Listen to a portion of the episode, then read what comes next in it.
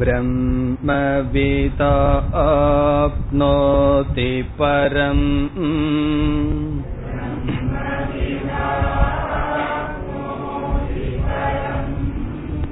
तदेशाभ्युक्ता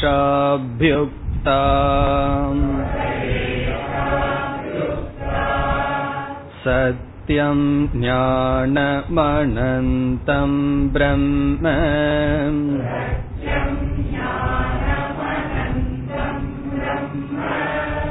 यो वेत निहितं गुहायां परमे व्योमन्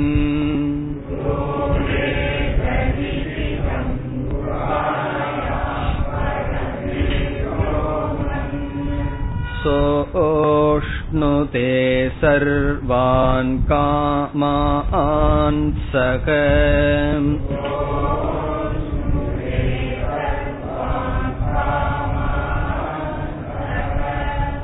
ब्रह्मणा विपश्चितेति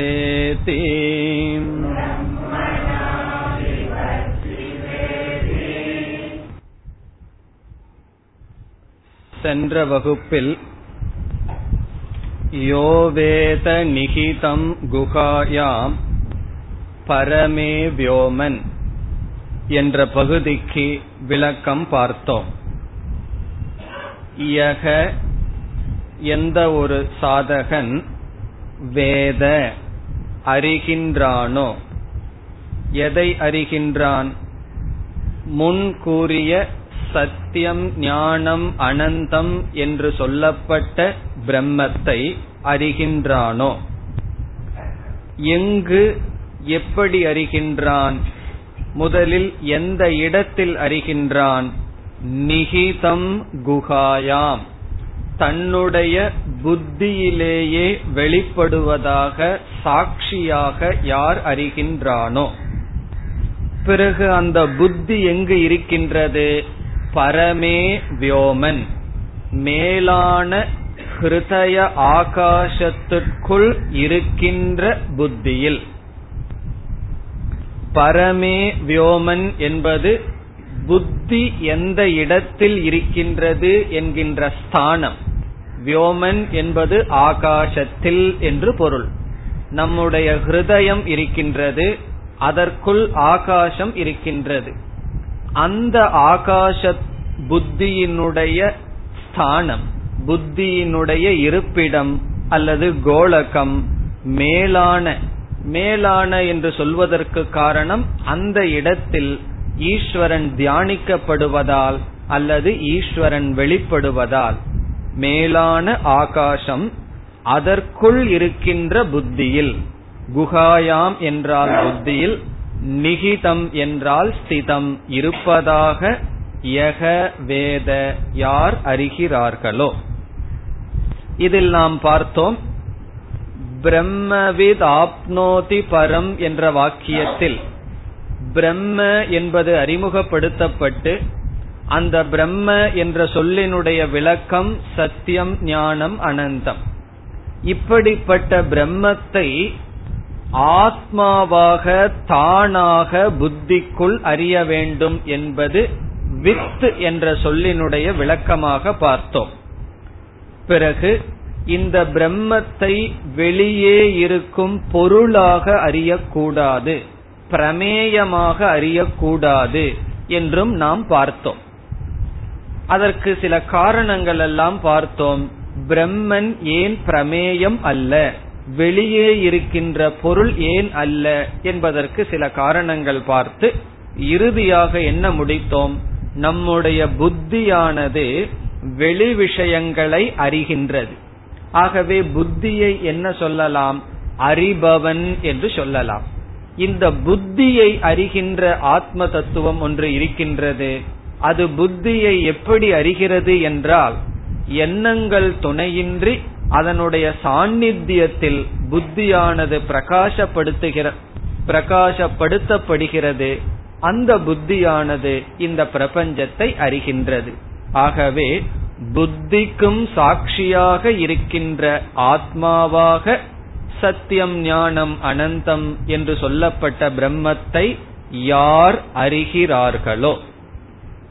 இதுவரை சென்ற வகுப்பில் பார்த்தோம். இனி நாம் கடைசி பகுதிக்கு செல்கின்றோம். கடைசி பகுதி என்ன? சக அஷ்ணுதே சர்வான் காமான் சக பிரம்மணா விபஸ்சிதா. யக என்று துவங்கியது. யக என்றால் யார் இவ்விதம் பிரம்மத்தை ஆத்மாவாக அறிகிறார்களோ சக அவர்கள். சக என்றால் அவர்கள். யக வேத சக. இவ்விதம் வேதனம் இவ்விதம் அறிதலினுடைய பலன் இறுதியாக சொல்லப்படுகிறது. இப்பொழுது நாம் உபனிஷத் மந்திரத்தை படிக்கலாம். அதனுடைய பொருளை பார்த்துவிட்டு விளக்கத்திற்கு செல்லலாம். இந்த பகுதி எதை விளக்குவதாக பார்த்தோம்? ஆப்னோதி பரம். பரம்பொருளை அடைகின்றான் பரத்தை அடைகின்றான் என்கின்ற பிரயோஜனத்தை விளக்குகின்றது. ஆகவே இப்பொழுது நாம் பார்ப்பது பிரம்ம ஞான பலம். பிரம்ம ஞானத்தை அடைந்ததனுடைய பிரயோஜனத்தை பார்க்கின்றோம். இவ்விதம் பிரம்மத்தை அறிந்தால் சக அவன் என்ன பலனை அடைகின்றான்? உபனிஷத் கூறுகின்றது. சக அஷ்ணுதே. அஷ்ணுதே என்றால் அனுபவிக்கின்றான். அனுபவிக்கின்றான். அடைகின்றான். என்ஜாய் அப்படின்னு அர்த்தம். அவன் அனுபவிக்கின்றான். எதை அனுபவிக்கின்றான்? சர்வான் காமான். சர்வான் என்றால் எல்லா காமான் என்றால் பொருள்கள். எல்லா பொருள்களையும் அவன் அனுபவிக்கின்றான். சர்வான் காமான் அஷ்ணுதே. எல்லா காமங்களையும் அவன் அனுபவிக்கின்றான். பொதுவாக காமக என்ற சொல் நாம் எப்படி புரிந்துள்ளோம்? மனதில் உள்ள ஆசை என்று புரிந்துள்ளோம். இங்கு காமக என்ற சொல்லுக்கு பொருள் அனுபவிக்கப்படும் பொருள்கள். காமியதே இது காமக விஷயாக. நாம் அனுபவிக்கப்படும் பொருளுக்கு காமக என்று சொல்லப்படுகிறது. காமான் என்றால் அந்த பொருள்களை எல்லா பொருள்களையும் நாம் ஆசைப்பட்டு அனுபவிக்க விரும்புகின்ற எல்லா பொருள்களையும் சக அஷ்ணுதே அவன் அனுபவிக்கின்றான். உபனிஷத்து வந்து பலத்தை ஒரு விதத்துல சொல்லுது. நம்ம இதனுடைய மொழிபெயர்ப்ப பார்த்துட்டு பிறகு விசாரம் பண்ணி இந்த என்ன பலன் உபனிஷத் சொல்லுதுன்னு பார்ப்போம். விசாரம் பிறகு வரும். முதல்ல என்ன சொல்லுதுன்னு பார்ப்போம். ஆகவே சக அவன் இவ்விதம் அறிபவன். அவன் சொன்னா எவன்? யார் அந்த பிரம்மத்தை ஆத்மாவாக அறிகின்றானோ அவன் அஷ்ணுதே அனுபவிக்கின்றான். சர்வான் காமான். எல்லா ஆசைகளையும் பூர்த்தி செய்கின்றான். எல்லா பொருள்களையும் அனுபவிக்கின்றான். பிறகு நாமும் கூட அல்லது சம்சாரிகளும் கூட வேண்டிய இன்பங்களை வரிசையாக அனுபவித்துக் கொண்டிருக்கிறார்களே. நம்ம மனதுல பத்து ஆசை வந்ததுன்னா ஒவ்வொன்றாக ஒவ்வொரு ஆசையையும் நிறைவேற்றி கொண்டே வருகின்றோமே. இந்த ஞானத்தை அடைந்தவனும் அவ்விதம் அனுபவிக்கின்றானா என்றால் அடுத்த சொல் சக. சக என்றால் உடனடியாக அட் ஒன்ஸ் யுகபத். அட் ஒன்ஸ் சொன்னா எல்லா பொருளையும் சேர்ந்தே அனுபவிக்கின்றான். கிரமமா அனுபவிப்பதில்லை. ஒவ்வொரு பொருளா இன்பத்தை அனுபவிக்கிறது இல்லை எல்லா ஆசைப்படுகின்ற பொருள்களையும் அட் ஒன்ஸ் உடனடியாக அப்பொழுதே அனுபவிக்கின்றான். சக அப்படிங்கிறதுக்கு பல அர்த்தம் இருக்கு. ஒரு அர்த்தம் வந்து சார்தம் சேர்ந்து உடன் அப்படின்னு ஒரு அர்த்தம் இருக்கு. உதாரணமாக ராமனுடன் லக்ஷ்மணன் செல்கின்றான். ராமேண சக லக்ஷ்மணக கச்சதின்னு சமஸ்கிருதத்துல சொன்னா அந்த சகங்கிற வார்த்தை ராமனுடன் அப்படின்னு ஒரு அர்த்தம் இருக்கு. இந்த சக அப்படிங்கிறதுக்கு இனி ஒரு அர்த்தமும் இருக்கு.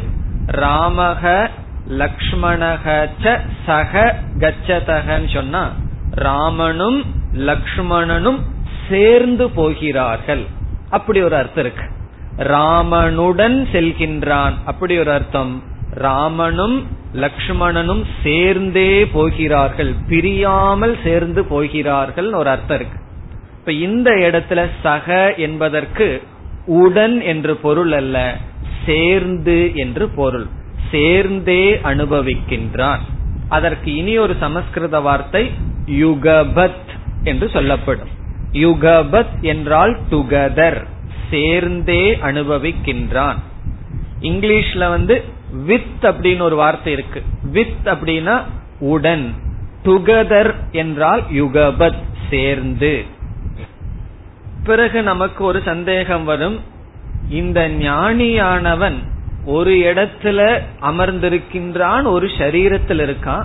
அவன் எப்படி எல்லா அனுபவிக்க கூடிய எல்லா பதார்த்தங்களையும் சேர்ந்தாப்புல அனுபவிச்சிட்டு இருக்க முடியும் என்றால் அடுத்த சொல் இப்பொழுது இந்த ஞானியானவன் தன்னை எப்படிப்பட்ட சொரூபமாக இருக்கின்றான் பார்த்துள்ளான் அறிந்துள்ளான் என்றால் முன் பிரம்ம என்று ஒரு பதம் சொல்லப்பட்டு அதற்கு சத்தியம் ஞானம் அனந்தம் என்று பொருள் கொடுக்கப்பட்டு அந்த பிரம்மத்தை அவன் நிகிதம் குகாயாம் தானாக அறிந்துள்ளான் ஆகவே இப்பொழுது இந்த ஞானி எப்படி இருக்கின்றான் என்றால் அந்த பிரம்மனாகவே இருக்கின்றான். ஆகவே அவன் பிரம்மனாக இருந்து கொண்டு அனைத்தையும் அனுபவிக்கின்றான். அது அடுத்த பகுதியில் பிரம்மனா பிரம்மனா என்றால் பிரம்மஸ்வரூபமாக இருந்து கொண்டு சர்வான் காமான் அஷ்ணுதே.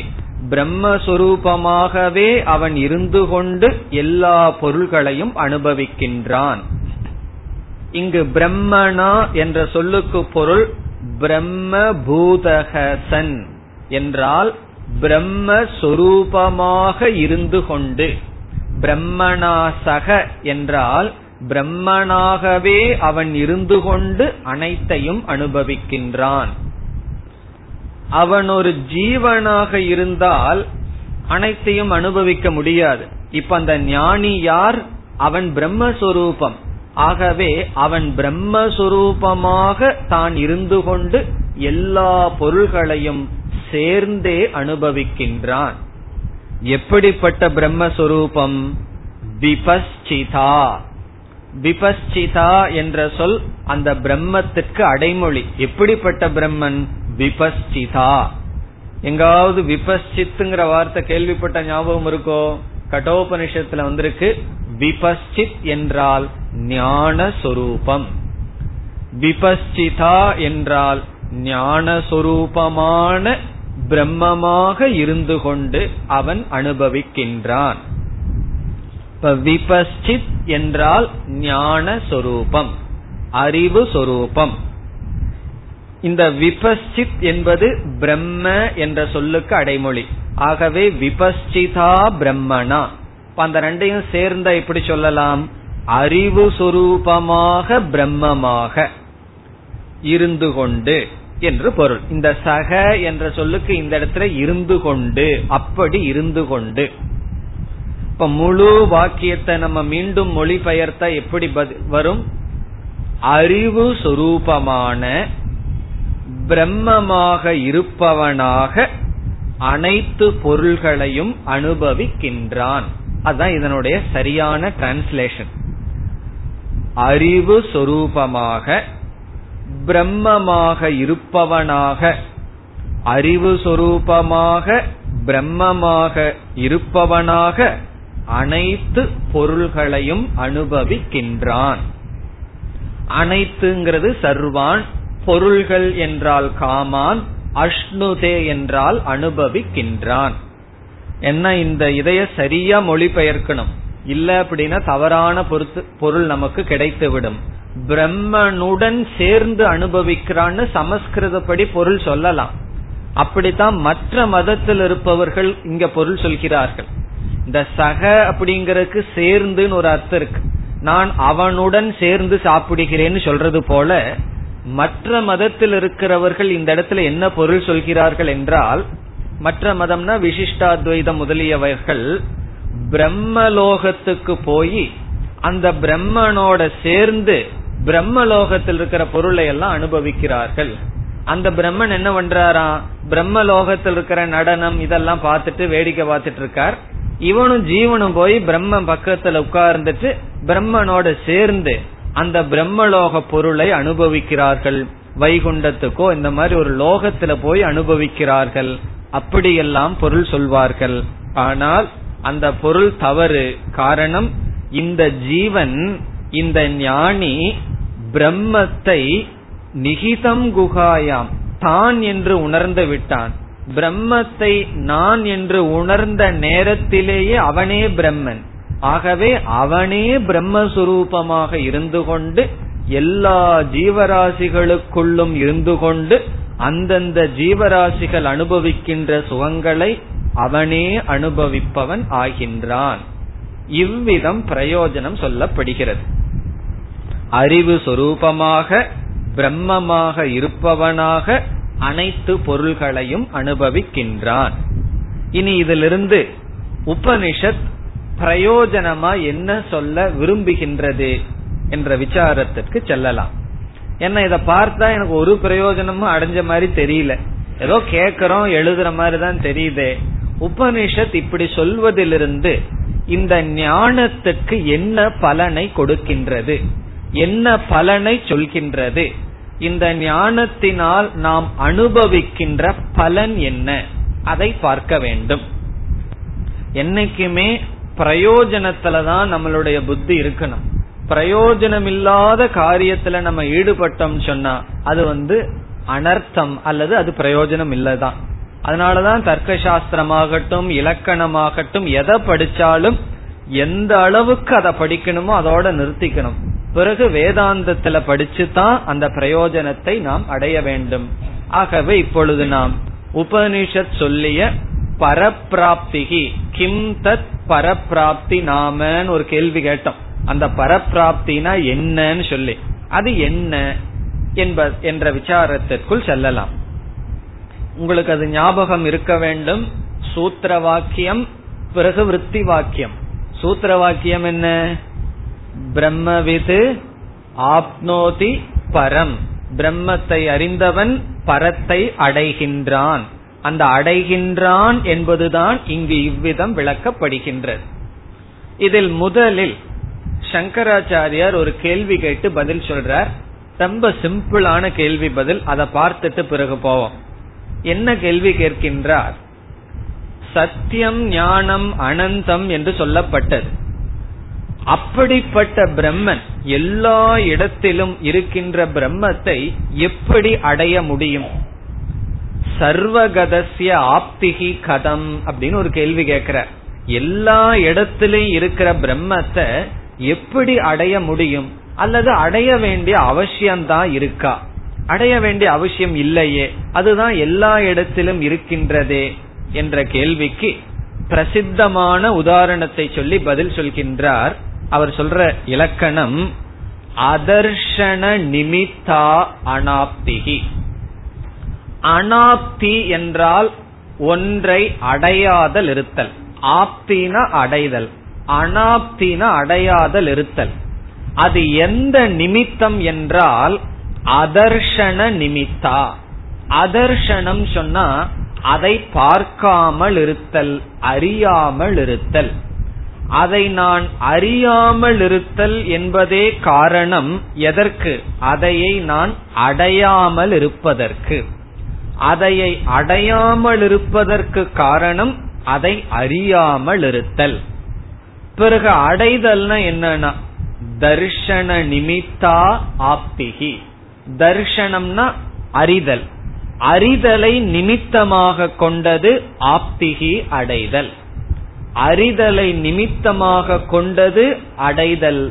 அறியாமையை நிமித்தமாக நிமித்தம்னா காரணமாக கொண்டது அடையாமல் இருத்தல். என்ன உதாரணம் உங்களுக்கு ஞாபகம் வருது? கரெக்டா உங்களுக்கு ஞாபகம் வந்துட்டா சங்கராச்சாரியாரோட சேர்ந்து போறீங்கன்னு அர்த்தம். என்ன உதாரணம்? பத்தாவது மனிதன். அதே உதாரணத்தை சொல்றார் தசமக. இந்த பத்தாவது மனிதன் ஆத்த கடந்துட்டு பத்து பேர்ல ஒருவன் போயிட்டான்னு சொல்லி அவன் தேடிக்கொண்டு இருக்கின்றான். இப்பொழுது ஒரு குரு ஆனவர் சொல்லி அவன் பத்தாவது மனிதனை அடைந்து விட்டான். அந்த நேரத்துல இந்த லட்சணம் பொருந்தும். அவன் அவனுடைய அனாப்தி அவன் பத்தாவது மனிதனை அடையாததற்கு காரணம் அதர்ஷனம் அதர்ஷனம்னா கண்ணுக்கு தெரியாம ஓடிரல. அவன் அவனுடைய அறிவில் அது தெரியவில்லை. பிறகு அவனுடைய அறிவுல தெரிஞ்ச உடனே என்னன்னா அந்த அறிவுல எப்படி தெரிஞ்சிருக்கான்? நான் தெரிஞ்சிருக்கான். அறிபவனாக தெரிஞ்சிருக்கான். யார தேடிட்டு இருக்கானோ அந்த தேடுபவனாக தேடுபவனே தன் அறிந்துள்ளான். ஆகவே தர்ஷன நிமித்தா ஆப்திகி அப்போ இதுல வந்து பரப்பிராப்திங்கிற சொல்லுல அந்த பிராப்தி அப்படிங்கறனுடைய சொல்லுக்கு பிரசித்தமான அர்த்தம் கிடையாது. சாதாரணமா பிராப்தினா இல்லாத ஒன்றை நாம் அடைதல். இந்த இடத்துல பிராப்தி என்பது ஞானம் அறிதல். அறியாமையினால் இழக்கப்பட்டது அறிவினால் தான் அடையப்படும். அது முதல் விசாரம் செய்து பிறகு இதை விளக்குகின்றார். இனி நம்ம என்ன செய்யலாம்? உபனிஷத் சொல்கின்ற பரப்பிராப்தியை பார்ப்போம். இங்கு உபனிஷத் தான் அனைத்து பொருள்களையும் அல்லது இதை அறிகின்றவன் பிரம்மஸ்வரூபமாக இருந்து கொண்டு அனைத்தையும் அனுபவிக்கின்றான் என்று சொன்னது. இதற்கு முதல் பொருள் சுருக்கமாக இதனுடைய முதல் அர்த்தம் அவன் முழு மன நிறைவை அடைகின்றான். அது ஃபர்ஸ்ட் மீனிங் ரெண்டு அர்த்தம் பார்க்க போறோம். அதனுடைய முதல் அர்த்தம் வந்து மன நிறைவை அடைகின்றான். இப்படி உபனிஷத் சொன்னதை பார்த்தமே எல்லா பொருள்களையும் பிரம்மஸ்வரூபமாக இருந்து சேர்ந்தே அனுபவிக்கிறான்னு. அதனுடைய மைய கருத்து சாரம் மன நிறைவை அடைகின்றான். எப்படி மன நிறைவை அடைகின்றான் பூர்ணத்துவத்தை அடைகின்றான்? ஒருவனுடைய மனதில் பத்து ஆசைகள் இருந்ததுன்னு வச்சுக்கோமே அவனுடைய மனதுல பத்து ஆசை இருக்கு. நம்ம ஒரு லிஸ்ட கொடுத்து உனக்கு வந்து வேணுங்கிற முக்கியமான பத்த சொல்லுன்னு சொன்னா அவன் ஒரு பத்த சொல்லிட்டு அதற்கு மேல யோசிச்சு சொல்றேன்னு சொல்லுவார்கள். இன்னும் கொஞ்ச நேரம் கழிச்சா வரும். இப்போதைக்கு இவ்வளவுதான் சொல்கிறார்கள். அந்த பத்து ஆசையும் அந்த பத்துல எட்டு ஆசை பூர்த்தி பண்ணா அவனுடைய மனசு எப்படி இருக்கும்? அந்த அளவுக்கு மனசுல திருப்தி இருக்கும். அந்த எட்டு ஆசைய பூர்த்தி செய்த அளவு திருப்தி இருக்கும். பத்து ஆசையுமே பூர்த்தி செய்துட்டா எப்படி இருக்கும்னா அந்த அளவுக்கு அவனுக்கு திருப்தி இருக்கும். ஆகவே ஒரு ஆசைய பூர்த்தி பண்ணா அந்த அளவுக்கு மன நிறைவு எல்லா ஆசையும் பூர்த்தி பண்ண என்னம்னா அந்த மனநிறைவு எப்படி இருக்கும்? முழு மனநிறைவாக இருக்கும். ஆகவே நம்முடைய ஆசைகள் பூர்த்தி அடைந்தால் நம்ம எதை அனுபவிப்போம்? மன நிறைவை அனுபவிப்போம். பூர்த்தி அடைஞ்ச உடனே இனி ஒரு ஆசை வந்துடுதுன்னா அனுபவிக்க மாட்டோம். பூர்த்தி அடைஞ்சாச்சு. இனி ஒரு ஆசை இனியும் தோன்றல. அந்த நேரத்துல என்ன அனுபவிப்போம்? மன நிறைவை அனுபவிப்போம்.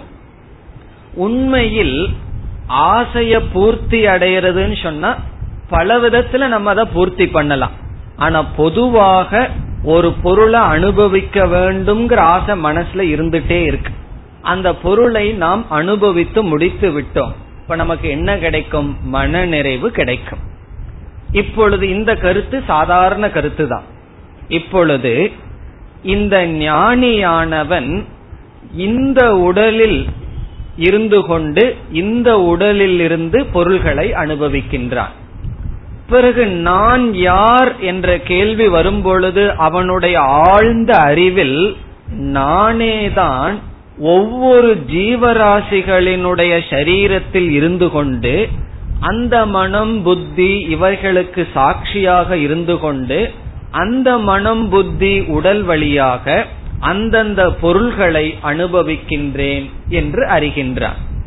இப்ப தன்னுடைய உடல் புத்திய எப்படி சாட்சியா இருக்கானோ அப்படி உலகத்தில் இருக்கின்ற எல்லா ஜீவராசிகளினுடைய உடல்லையும் இருந்து கொண்டு அந்தந்த உடல் மனம் புத்தி இவைகளை பிரகாசப்படுத்திக் கொண்டு இருக்கின்றான். அப்ப இவன் என்ன நினைக்கின்றானாம் நான் ஆத்மாவாகிய நான் எல்லா ஜீவராசிகளுக்குள்ளும் இருந்து கொண்டு அந்தந்த உடல் வழியாக அந்தந்த போகங்களை நான் அனுபவித்துக் கொண்டு இருக்கின்றேன். அந்த மன உணர்வு அவனுக்கு வருகின்றது. இந்த உணர்வுனால என்ன பிரயோஜனம்னா இந்த உணர்வுனால ஒரு பெரிய பிரயோஜனம் என்னவென்றால் சில சமயங்கள்ல நமக்கு பொருள் இருக்கும். நம்ம அனுபவிப்போம். ஆனா நம்மளுடைய அண்ணன் தம்பி கொஞ்சம் அதிகமா அனுபவிச்சா என்ன ஆகும்னா அந்த பொறாம வந்துடும் நான் இவன் நான் பார்த்து நான் வளர்த்தி வந்தவன் நமக்கு மேல போயிட்டானான்னு சொல்லி ஒரு பொறாம வரும். அது மட்டுமல்ல இந்த மாதிரி பலது வரலாம். நம்ம ஒரு வியாபாரம் பண்றோம். அதுல வந்து லாபம் அடைஞ்சிட்டா சந்தோஷம். நஷ்டம் அடைஞ்சிட்டா என்னன்னா நம்ம கண்ணு என்ன எதை பார்க்கும்? எனக்கு நஷ்டம்ங்கிறத பார்க்கும். நமக்கு நஷ்டம் அடையும் பொழுது இயற்கையில இனி ஒண்ணு நடந்திருக்கு. அது என்ன கண்டுபிடிங்க பாப்போம். இனி ஒருத்தனுக்கு லாபம் வந்திருக்கு. அவன் அங்க லாபத்துல சந்தோஷமா இருப்பான். நம்ம இங்க நஷ்டத்துல வருத்தப்படும் பொழுது இனி ஒருத்த லாபத்துல சந்தோஷமாக இருப்பான். அப்ப நமக்கு என்னன்னா பெரிய துக்கம் வரும். ஏன்னா நான் கஷ்டப்படுறேன் நான் துயரப்படுகின்றேன் நஷ்டத்தை அடைஞ்சிட்டேன்னு நினைக்கிறோம். இந்த ஞானியானவன் அந்த லாபத்தை அனுபவிக்கிறவன் நான் தான்.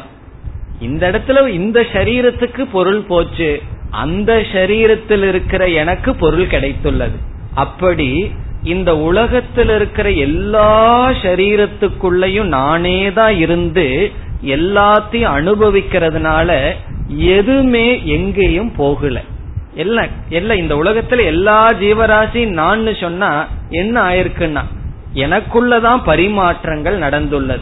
இப்ப வந்து ஒரு தாய்க்கு ரெண்டு குழந்தைன்னு சொன்னா அந்த ரெண்டு குழந்தையும் சமமா பார்க்கிறான்னு சொன்னா அந்த ரெண்டு குழந்தைக்கு போற பொருள் தனக்கு போற பொருள் தான் காரணம் என்ன?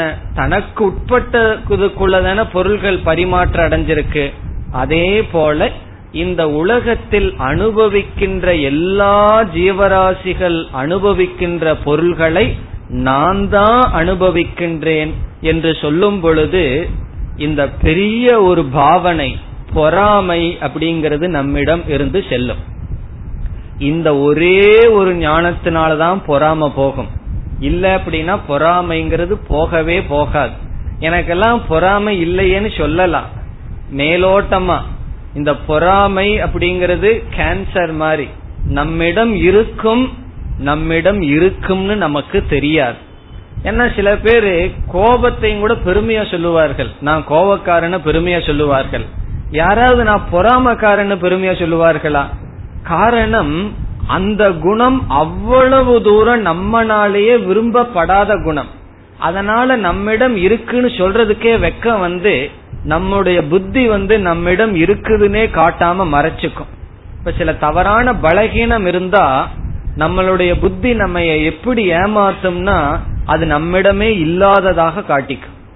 காரணம் என்ன? அப்பதான் நம்ம சந்தோஷமா இருப்போம். அப்படி சில சம்சார குணங்கள் எல்லாம் இருக்கு.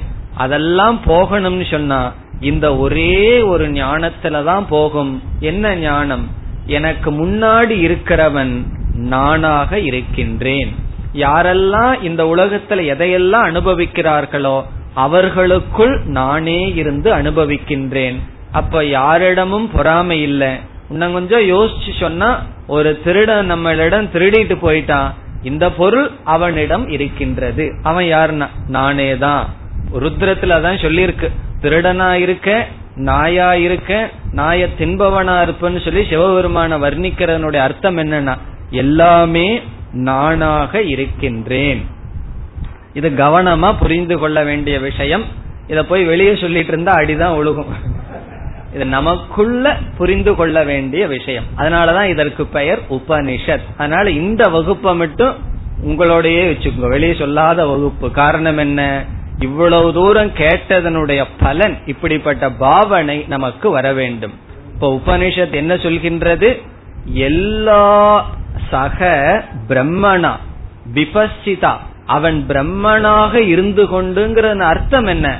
அவன் எல்லா ஜீவராசிகளாகவும் தானாக இருந்து கொண்டு அந்தந்த ஜீவராசிகளினுடைய அனுபவிக்கின்றதை அனுபவிக்கின்றான். மனிதன் மட்டுமல்ல மாடா இருந்து புள்ள சாப்பிட்டு இருக்கான் பிறகு சிங்கமா இருந்து மாட்டை சாப்பிட்டு இருக்கான் அது இல்லைன்னு சொன்னா நம்ம இந்த வாயில சாப்பிடணும்னு ஆசை வந்துடும் அதனால நானே அனைத்து ஜீவராசிகளாக இருந்து அனைத்தையும் பார்த்து வருகின்றேன். அனுபவித்து வருகின்றேன். லாப நஷ்டம்ங்கிறது எனக்கு கிடையாது. வெற்றி தோல்விங்கிறது கிடையாது. பிறகு என்னன்னா? எல்லாமாகவும் நான் இருந்து வருகின்றேன். இதுல என்ன மன வரும் என்றால் பூர்ண மன நிறைவு வரும். இதை நான் அனுபவித்தல் அர்த்தம். இனி இரண்டாவது விளக்கம். ரெண்டு ஒண்ணுதான். மோக்ஷங்கிறது ஒண்ணுதான். விதவிதமான கோணத்துல பார்க்கிறோம். இரண்டாவது பொருள் என்னவென்றால் சக சர்வான் காமான் அஷ்ணுதே. அவன் எல்லா ஆசைப்படும் பொருள்களை அடைகின்றான் என்பதனுடைய பொருள் அவனுடைய மனதில் எல்லா ஆசைகளும் நீங்குகின்றது. அதான் பொருள். அவனுடைய மனதில் எல்லா ஆசைகளும் நீக்கப்படுகின்றது.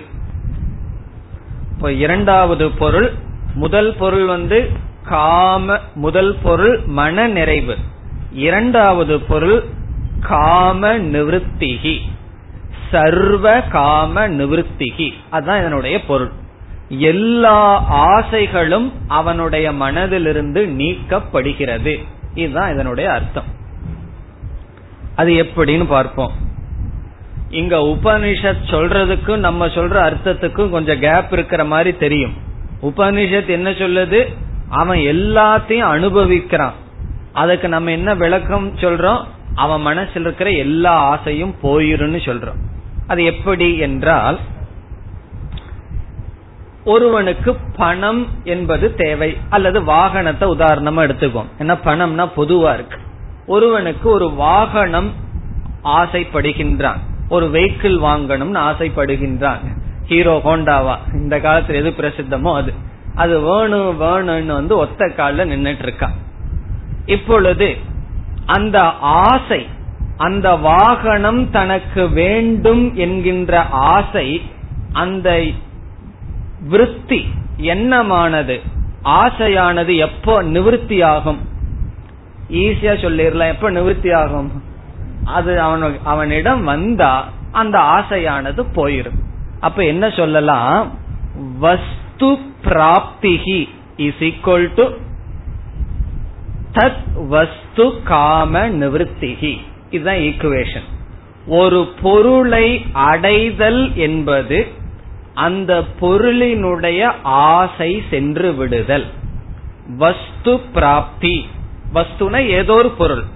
என்பது தத் காம நிவத்தி அந்த பொருளை பற்றிய ஆசை நீங்குகிறது. அதுதான் அர்த்தம். இப்ப தன பிராப்தி இஸ் ஈக்வல் டு தன காம நிவத்திகி பணம் வேண்டும் என்ற ஆசை பணத்தை அடைதல் என்பது பணம் வேண்டும் என்ற ஆசை நீக்கப்படுதல். ஒருவனுக்கு புகழ் வேணுங்கிற ஆசை அது எப்ப நீக்கப்படும்? புகழ் வந்தால் அந்த ஆசையானது நீக்கப்படும். அப்ப நம்ம பொதுவா என்ன சொல்லலாம்? நம்ம மனதுல பத்து ஆசை இருக்கு. அந்த பத்து பொருளும் வந்துட்டா மனசுல என்ன ஆகும்? பத்து பொருளை பற்றிய ஆசையானது நீங்கிவிடும். எல்லா பொருளையும் அடைஞ்சிட்டோம்னா என்ன ஆகும்?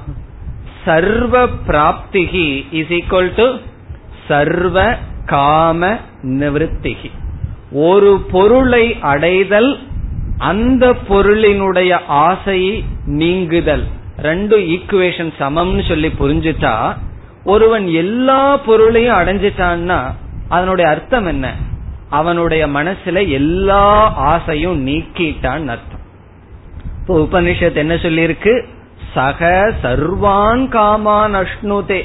அவன் எல்லா பொருள்களையும் அடைஞ்சிருக்கான்னு சொல்றதிலிருந்து இருந்து நமக்கு என்ன கிடைக்கிறது? எல்லா ஆசைகளும் மனதிலிருந்து நீக்கப்பட்டு விட்டது. இப்ப முதல் வரியில் என்ன புரிஞ்சுக்கிறோம்? ஒரு பொருளை அடைதல் அந்த பொருளினுடைய ஆசையை சென்று விடுதல். ரெண்டு சமம். வஸ்து பிராப்திகி இஸ் ஈக்வல் டு தத் காம நிவத்திகி சர்வ பிராப்தி இஸ் ஈக்வல் டு சர்வ காம நிவத்திகி அவனுடைய மனதுல எந்த ஆசையும் கிடையாது. நம்ம நினைச்சு பார்த்தாவே சந்தோஷமா இருக்கும். நம்ம மனசுல ஆயிரம் ஆசைகள் இருக்குதும் இருக்கட்டும். ஒரு கற்பனை பண்ணி பார்ப்போமே. திடீர்னு எனக்கு ஒரு அஞ்சு நிமிஷம் ஒரு ஆசையும் கிடையாது. இது நடக்கணும்னு ஆசையோ இது நடக்க கூடாதுன்னு அதுவும் ஒரு ஆசை. இதெல்லாம் நடந்துடக்கூடாதுன்னு அது ஒரு பெரிய ஆசை இருக்கும். இதெல்லாம் நடக்கணும்னு ஒரு பெரிய ஆசை இருக்கும். அதெல்லாம் இல்லைன்னு கற்பனை பண்ணி பார்ப்போம். அந்த மனசு எப்படி இருக்குன்னா ரெண்டு மூணு செகண்ட் தான் அந்த கற்பனையில் இருக்க முடியும். அதுக்கப்புறம் இப்படியே அதிக நாள் இருக்க மாட்டோமான்னு ஆசை வந்துடும் இந்த கற்பனையிலேயே மனசு இருக்க கூடாதாங்கிற ஆசை வந்துடும் போச்சு அதோட. இவ்விதம் ஒரு பொருளை அடைதல் அந்த பொருளினுடைய ஆசை நீங்குதல். இப்ப உபனிஷத்து வந்து எல்லா பொருளையும் அடையிறான்னு சொல்வதிலிருந்து அவனுடைய மனசில் எல்லா ஆசைகளும் நீக்கப்படுகிறது. இது கேட்கறதுக்கு நல்லா இருக்கு. ஆனால் இதுல ஒரு சந்தேகம் வரலாம். பொரு தன பிராப்தி என்பது தன காம நிவர்த்தி. பணத்தை அடைதல் என்பது பணத்தை பற்றிய ஆசை நீங்குதல். ஆகவே ஆசை நீங்கணும்னு என்ன பண்ணணும்? எனக்கு அது கைக்கு வரணுமே. அத பிராப்தி அடையணுமேனா? ஆகவே எல்லா பொருளையும் அடைந்தால் எல்லா ஆசையும் நீங்குங்கிறது ஈக்குவேஷன் சரி. ஆனா பிராப்தினாலதான நிவர்த்தி வருதே? அப்படி ஒரு சந்தேகம் நமக்கு வரலாம். எதனால? பிராப்தி. பொருளினுடைய பிராப்தினா அடைதல். ஒரு பொருள் நம்ம கிட்ட வந்தால் தானே அந்த ஆசை போகும். பொருளே வராம இங்க எல்லாத்தையும் விட்டுட்டு கௌபீன வந்த கழுபாக்கி வந்தன்னு சொல்லி இந்த ஞானத்துக்காக எல்லாத்தையும் விட்டுட்டு ஒரு மரத்தடியில் உட்கார்ந்துட்டு இருக்கவனுக்கு என்ன அடைஞ்சிருக்கான்? எல்லா ஆசையும் போறதுக்கு என்றால் அடுத்த விசாரம் நம்ம மனதில் இருக்கின்ற ஆசைகள் இரண்டு விதத்தில் போகும். ஒன்று வந்து நம்ம சாதாரணமா பயன்படுத்துற மெத்தடு பிராப்தியா காம நிவர்த்தி. பிராப்தின்னு சொன்னா ஒன்ன நம்ம அடையிறோம் உடனே ஆசையானது போகுது. அப்படித்தான் இந்த இந்த காலத்துல எல்லாம் நம்ம பண்ணிட்டு இருக்கோம் ஒரு பொருளை நம்ம அடையணும் ஆசைப்படுறோம் கஷ்டப்பட்டு அடையிறோம்.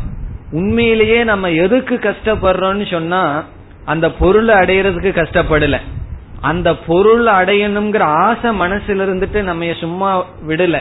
அந்த பொருளை அடைஞ்சிட்டா மனசுல தொந்தரவு பண்ணிட்டு இருக்கிற ஆசை போயிருமே. அதுக்காகத்தான் நம்ம முயற்சி பண்ணிட்டு இருக்கோம் பொருளை அடையிறதுக்கு யாருமே முயற்சி பண்ணல. ஒரு ஆசை மனசுல வந்துட்டா அந்த ஆசை போகணும்னு சொன்னா அதை அடைஞ்சா தான் போகுது. அப்ப என்ன பண்றோம்? கஷ்டப்பட்டு அதை அடைஞ்சு அடைஞ்ச உடனே என்ன கிடைக்குதுன்னா அந்த பொருளை உண்மையிலேயே அடைஞ்சதுனால சுகம் இல்லை அதை அடையணுங்கிற ஆசை போனதுனாலதான் சுகம். இப்ப வந்து ஒரு பொருளை ஹீரோ ஹோண்டா வேணும்னு சொல்லிட்டு இருக்கான் அடைஞ்ச உடனே அதுலயேப்பா படுத்து தூங்கிட்டு இருக்கான். அவ்வளவுதான். அடைஞ்ச உடனே கொஞ்ச நாள்ல வைராக்கியம் வந்தாச்சு. அது அவ்வளவுதான் அப்படின்னு சொல்லி ஆசை கிடையாது. பிறகு என்னன்னா அடைஞ்சதுக்கு அப்புறம் அதை அடையணுங்கிற ஆசை போச்சு. பெரிய ரிலீஃப் அவனுக்கு கிடைச்சாச்சு. இப்ப மனதுல ஆசை இருக்க இருக்க மனது வந்து ரொம்ப பேர்டனா இருக்கும். பொருள் அடைய அடைய என்ன ஆகுதுன்னா அந்த ஆசை எல்லாம் போயிட்டு இருக்கு இப்ப சாதாரணமா பிராப்தியா காம நிவர்த்தி ஆனால் வேதாந்தத்துல இனியொரு விஷயத்தினாலையும் காம நிவர்த்தி வரலாம். எப்படி என்றால் ஞானேன காம நிவர்த்திகி. ஞானத்தினாலும் ஆசையானது நீக்கப்படும். அது எப்படி ஞானத்தினால நீக்கப்படும்னா அது விளக்கம் எல்லாம் கொடுக்க முடியாது. நீங்க ஞானத்தை அடையுங்கோ காம நிவர்த்திய பார்க்கலாம். அவ்வளவுதான் சொல்ல முடியும். ஞானத்தினால எப்படி காமம் போகும்னா ஞானத்தை முதல்ல அடையுவோம் பிறகு பார்ப்போம் அது எப்படி போகுதுன்னு சொல்லி. ஆகவே ஞானத்தினால் மனதில் இருக்கின்ற ஆசைகள் நீங்கப்படும். உங்களுக்கே தெரியும் உபனிஷத் கீதை படிக்கிறதுக்கு முன்னாடி எத்தனையோ சில ஆசைகள் எல்லாம் இருந்திருக்கு. இத படிக்க படிக்க அது அவசியம் இல்ல போதும் போதும்னு வந்திருக்கலாம். ஆகவே கொஞ்சம் கொஞ்சம் படிக்க படிக்க நமக்கே சில ஆசைகள் எல்லாம் நம்மளைய விட்டு போறத பார்த்திருக்கலாம். அப்படி ஞானத்தினால் காம நிவர்த்திங்கிறது நடைபெறும். இது வந்து வேதாந்தத்துலதான் இது நமக்கு புரிந்து கொள்ள முடியும். இது எப்படி ஞானம் வந்தா காம நிவர்த்தி ஆகும்னா உபனிஷத்தினுடைய வாக்கியங்கள் இருக்கின்றது. பித்தியதே ஹிருதய கிரந்திகின் எல்லாம் சொல்லும் பொழுது அங்க காம நிவர்த்தி என்று சொல்லப்படுகிறது. பிறகு கடோபனிஷத்திலையும் கடைசியில மனதில் இருக்கின்ற ஆசைகள் எல்லாம் நிவர்த்தி ஆகிறத பலமா சொல்லியிருக்கு. உபனிஷத்தும் சொல்கின்றது. பிறகு ஞானிகளுடைய அனுபவம். பிறகு நமக்கே ஞானம் வர வர ஆசை குறையறத நம்ம பார்க்கலாம். எந்த அளவுக்கு ஞானம் வருதோ அந்த அளவுக்கு நமக்கே சில பக்குவங்கள் வருவதை நாம் அனுபவிக்கின்றோம். இனி எப்படி ஞானத்தினால ஆசை போகுது அப்படின்னு பார்க்கலாம். இந்த கருத்து ஏற்கனவே பார்த்ததுதான். இந்த இடத்துல ஞாபகப்படுத்தலாம். முதலில் காமத்தினுடைய மூலத்தை பார்க்கணும். ஆசை ஏன் வருகின்றது? நம்ம மனசுல எப்பொழுது ஆசை வருகின்றது? ஆசைக்கு முன்னாடி இருக்கிற ஸ்டேஜுக்கு போவோம். இப்ப ஆசைங்கிறது மர வளர்ந்த பெரிய மரத்தை போல நம்ம கண்ணுக்கு தெரியுறது ஸ்தூலமானது. அதற்கு முன்னாடி ஸ்டெப்புக்கு போகவே ஆசைக்கு முன்னாடி இருக்கிற காரணம் என்ன? காமத்துக்கு காரணம் என்னவென்றால் மனதில் இருக்கின்ற ஒரு விதமான அபூர்ணத்துவம் குறைவு. ஒரு இன்செக்யூரிட்டி அந்த மனதில் இருக்கின்ற ஒரு குறைவு அதுதான் ஆசைக்கு காரணம். இப்போ ஒருவருடைய மனசு வந்து நிறைஞ்சு இருந்ததுன்னு வச்சுக்குவோம். அந்த இடத்துல ஆசை மனசுல இருக்குமா? ஆசை வந்துடுதுன்னு சொன்னா நிறைவு கிடையாது. ஆகவே நம்மை நிறைவுபடுத்திக் கொள்வதற்காகத்தான் ஆசைகள் வருகின்றது. ஆகவே ஆசைக்கு முன்னாடி இருக்கிற ஸ்டேஜ் அபூர்ணத்துவம். அபூர்ணத்துவம் என்றால் நிறைவு இல்லாத ஒரு உணர்வு ஒரு பாவனை இன்செக்யூரிட்டின்னு சொல்லலாம். சரி இந்த அபூர்ணத்துவம் தான் நமக்கு ஏன் வருது?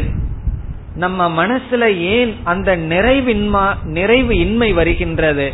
ஒரு கம்ப்ளீட்னஸ் ஒரு நிறைவு நம்ம மனசுக்கு இல்ல ஏன் வரலன்னு சொன்னா நாம் உடல் மனம் இப்படிப்பட்ட நமக்கு அல்லாத பொருள்களில் நான் என்கின்ற அபிமானம் இருக்கின்ற காரணத்தினால்.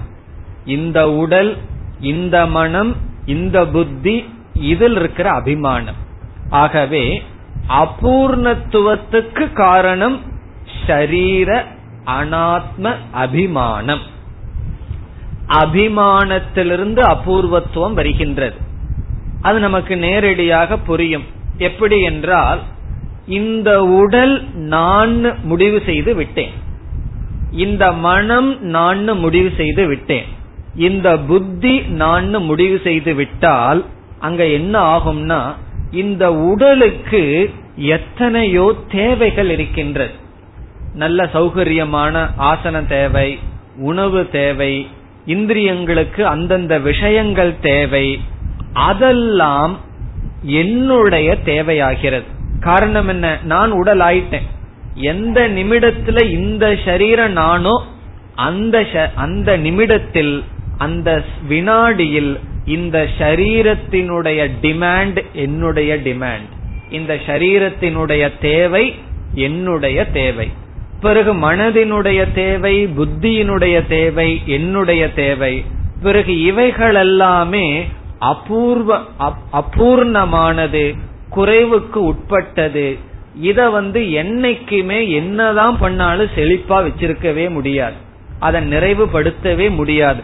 ஏதோ ஒரு இடத்துல ஏதாவது குறைகள் இருந்துட்டு தான் இருக்கும் நம்ம வேதாந்த படிக்க வரும் பொழுது ஒரு தவறு பண்ண கூடாது இந்த அனாத்மா லெவல்ல ஏதாவது ஒரு குறை இருந்து இந்த சாஸ்திர படிப்பு அதை நீக்குமான்னு எதிர்பார்க்கவே கூடாது.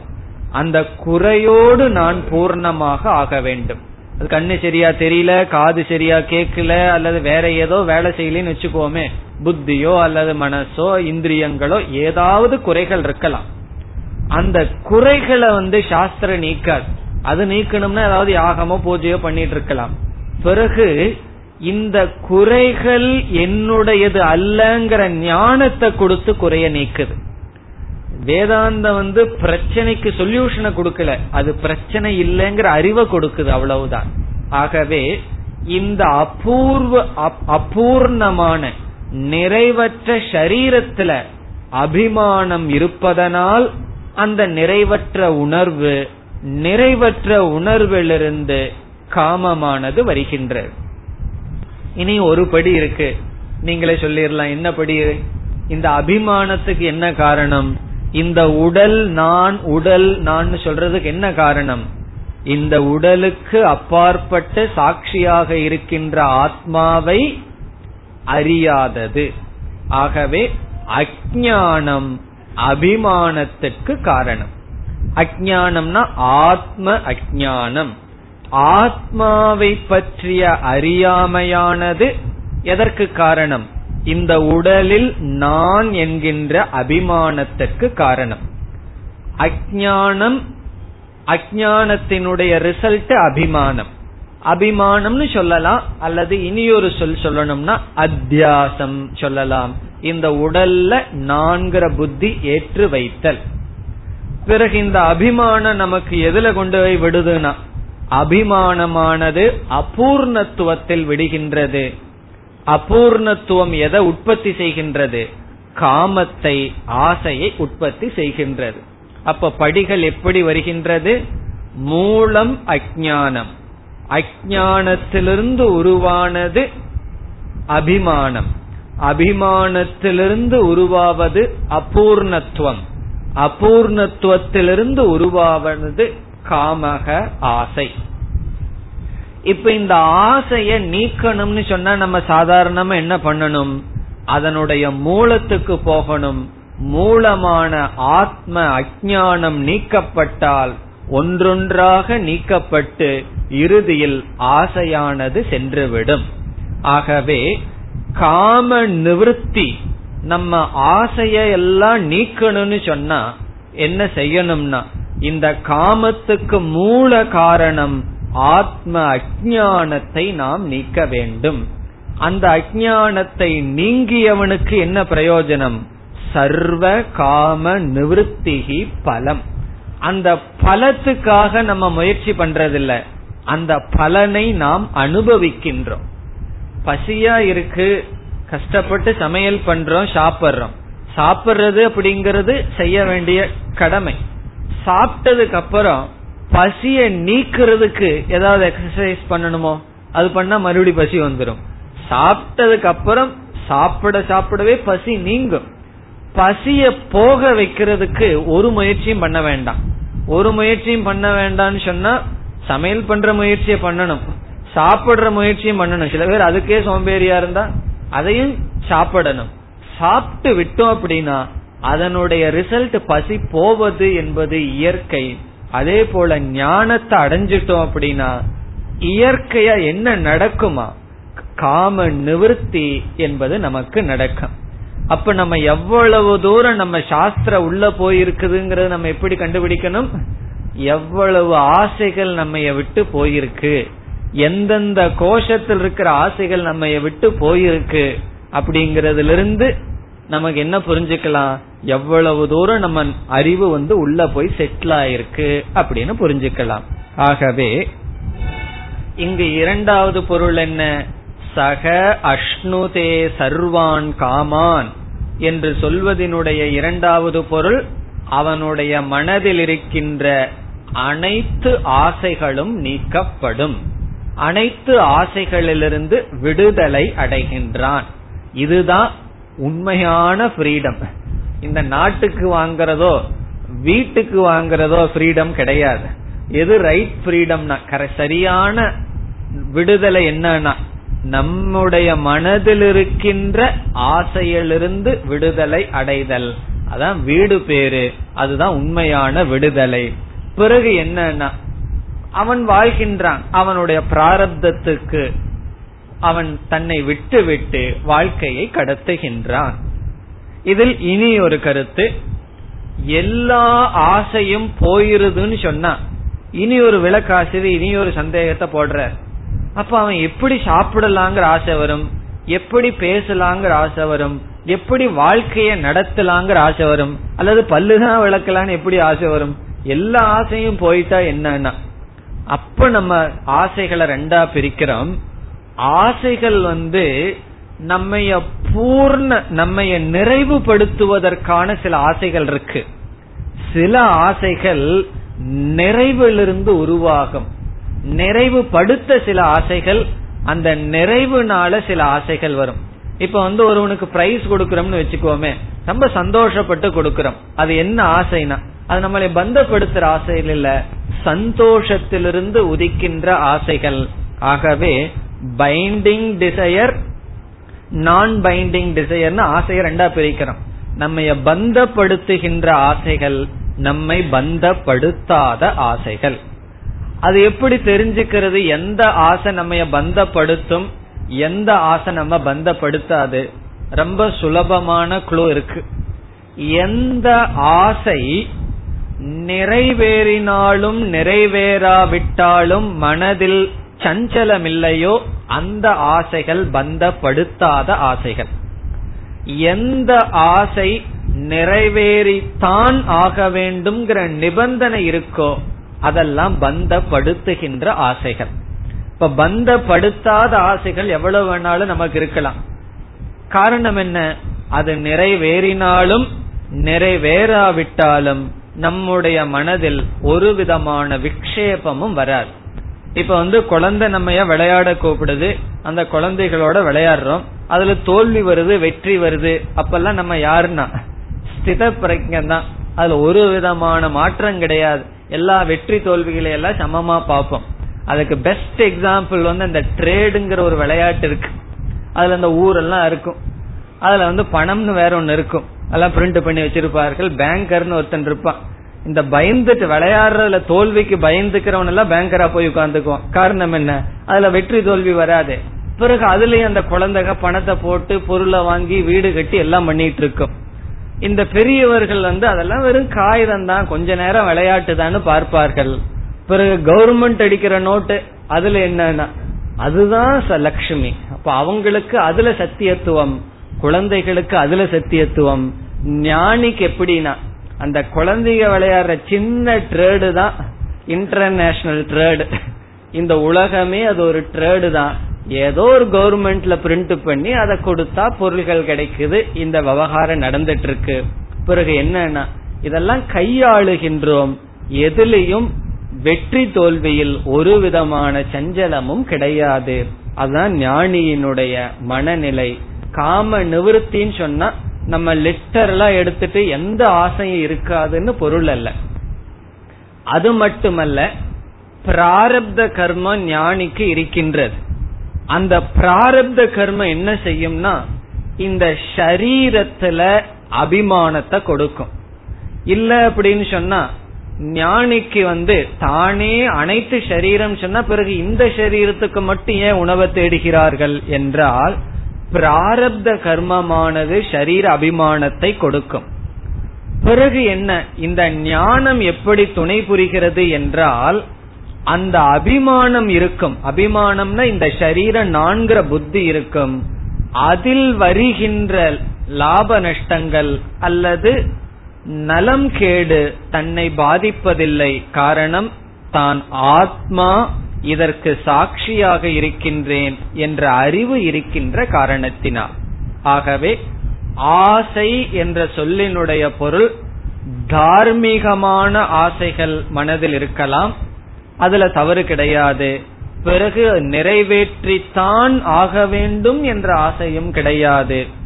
பிறகு என்னன்னா மனதில் வருகின்ற ஆசைகள் எல்லாம் பந்தப்படுத்தாத ஆசைகள். அதனாலதான் என்ன சொல்வார்கள்? ஒரு ஞானியினுடைய மனசுல இதை செய்யலாம்னு ஆசை வந்தா அது ஈஸ்வரனுடைய சங்கல்பம்னு சொல்வார்கள். இப்ப சங்கராச்சாரியாருக்கு பகவத்கீதை உபனிஷத் பிரம்மசூத்திரத்துக்கெல்லாம் பாஷ்யம் எழுதணும்னு ஆசை வந்திருக்கு. அது ஒரு பெரிய ஆசை தான் அவருக்கு அந்த ஆசை வரலாம் இன்னைக்கு நம்ம கதி என்ன ஆகிறது? ஆகவே அவருக்கு ஒரு நல்ல ஆசை வந்திருக்கு பெரிய ஆசை. ஒரு கால் இடையில தடப்பட்டு அவர் வருத்தப்பட்டிருப்பாரா? நம்மளுடைய பேர் வரட்டும்னு அவர் எழுதியிருக்கார். அப்படி எழுதியிருந்தா வருத்தப்பட்டிருப்பார். ஆகவே ஒரு ஞானியினுடைய மனதுல ஒரு இச்சா வந்ததுன்னு சொன்னா ஈஸ்வரன் ஒரு காரியத்தை நடத்தணும்னா அப்படி ஒரு இச்சையை கொடுப்பார் என்றெல்லாம் சம்பிரதாயத்தில் கூறுவார்கள். ஆகவே இறுதியாக என்ன பொருள்? மனதுல ஆசை ஒண்ணுமே வரக்கூடாதுன்னு அர்த்தம் இல்ல தார்மீகமான ஆசைகள் இருந்து அது நம்மை பந்தப்படுத்தாமல் இருந்தால் அதுவும் அகாமக ஆசை இல்லாததற்கு சமம். நம்மை பந்தப்படுத்துகின்ற அனைத்து ஆசைகளும் சென்றுவிடும். அது இதனுடைய பொருள். எப்படி? ஞானத்தினால் நது பிராப்தியா. உண்மையிலேயே இந்த ஞானி எல்லாத்தையும் போய் அனுபவிச்சிட்டு இருக்கான்னு அர்த்தம் அல்ல அறிவினால் நான் அனைத்து சொரூபமாக இருக்கின்றேன்னு தெரிஞ்சுக்கிறான். அனைத்தையும் அடைந்தவனாகின்றான். ஆகவே எல்லா ஆசையிலிருந்தும் விடுதலை அடைகின்றான். இனி கடைசியில் ஒரு சொல் இருக்கு. அது என்ன சொல்? இதி என்ற சொல்லினுடைய பொருள் இந்த கொட்டேஷன் க்ளோஸ் ஆகுது. என்ன கொட்டேஷன் எங்க ஆரம்பிச்சது? எங்க க்ளோஸ் ஆகுது? ஞாபகம் இருக்கோ? ததேஷா ததேஷா அபியுக்தா. என்று இந்த தைத்திரிய உபனிஷத் மந்திர பாகமான இந்த உபனிஷத் முதல்ல ஒரு வார்த்தையை சொல்லிடுது.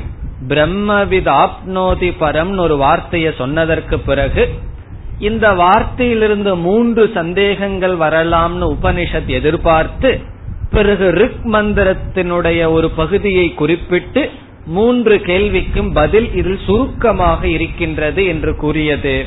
அதில் சத்தியம் ஞானம் அனந்தம் என்பது முதல் கேள்விக்கு பதில் பிரம்ம லட்சணம் யோ வேத நிகிதம் குகாயாம் பரமே வியோமன் என்பது பிரம்மத்தை அறிதல் என்பதற்கு சுருக்கமான விளக்கம்.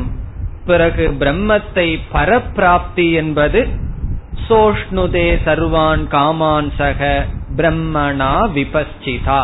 இதி என்றால் கொட்டேஷன் முடிகிறது. இனி என்ன செய்யணும்?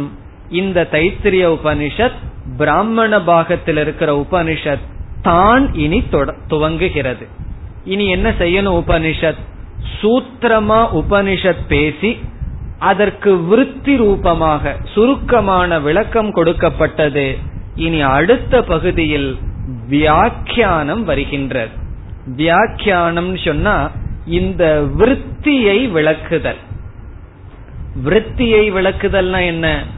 சுருக்கமாக விளக்கியதை விரிவாக விளக்குவதற்கு பெயர் வியாக்கியானம்.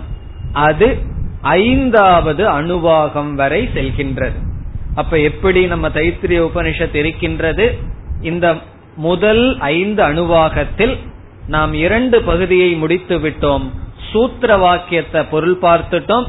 விருத்தி வாக்கியம். விருத்தி வாக்கியம் என்றால் சூத்திர வாக்கியத்தை சுருக்கமாக விளக்குகின்ற விருத்தி வாக்கியம். அது மந்திர ரூபமாக இருந்ததற்கும் பொருள் பார்த்து முடித்தோம். இனி இந்த மூன்று கருத்து. பிரம்ம பிரம்மத்தை அறிதல் அந்த பிரம்மத்தை அடைதல். இதே கருத்து விளக்கமாக செய்யப்படும். அந்த பகுதி இதற்கு பிறகு வருகின்றது. அவை அடுத்த வகுப்பில் ஆரம்பிப்போம்.